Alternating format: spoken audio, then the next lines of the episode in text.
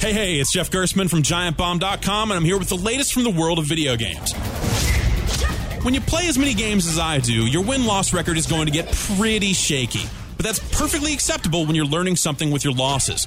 That's not happening in Tekken Tag Tournament 2 out now on consoles.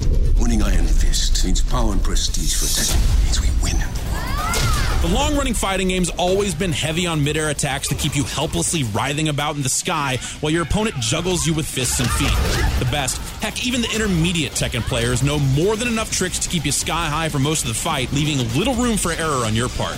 Me? I've always loved Tekken, but I'm definitely not error free. If you can find some similarly skilled opponents, you'll probably love its look and its helpful tutorials. If not, well, hope you like bouncing off some guy's fists all day in the online mode. For more news and reviews from the world of video games, find me over at giantbomb.com.